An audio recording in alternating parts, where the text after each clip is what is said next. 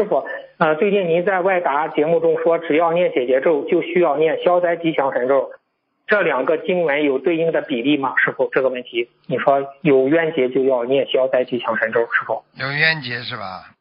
嗯，您说念念解结咒就需要念消灾吉祥神咒？是啊，念解结咒的话，你想想看，你解出来的冤结到哪里去啊？要消掉它不啦？所以你今天不问，我今天也不会讲啊。你问了之后，大家受益啊。你想想看，你嗯有很多的冤结，你解掉了，解掉之后往哪里去啊？对不对呀？你要把它消掉的哦呀，不消掉它还在你身上啊。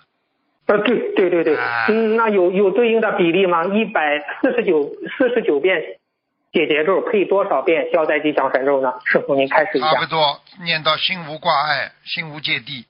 哦，哎呀，哦原来这样啊！哎是是是。哎呀，以前大家都知道念解结咒，但是呢，要配上消灾就更圆满了。圆满了呀。没人问呐，你今天问了嘛，就是大，你这个人就是做功德呀。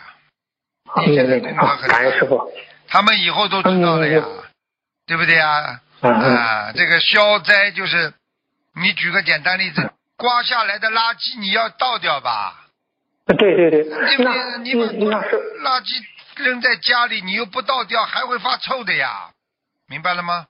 哦，那师傅念完消灾，呃念完解结咒，接着念消灾就可以，还是按一呃我那个入门手册上的祈求，求观世音菩萨保佑我消灾吉祥、平安顺利就可以，如果是这样吗，师你如？果你是针对某一件事情的话，我劝你最好分开。嗯，啊，怎么嗯分分开？你比方说？你在外面得罪了人了，你马上回到家里，嗯哎呀，解节奏啊，消解节奏啊，我跟他不要刚刚讲话讲错了，没有冤结了，叭叭叭叭念，念了一百零八遍，嗯念完之后马上念消嗯消灾吉祥神咒啊，哎，怎么祈求呢？念消灾的时这个候观世音菩？萨保佑啊，让我跟他的冤结啊能够消掉啊，哦让我们跟他的事情能够吉祥如意，就这样的呀。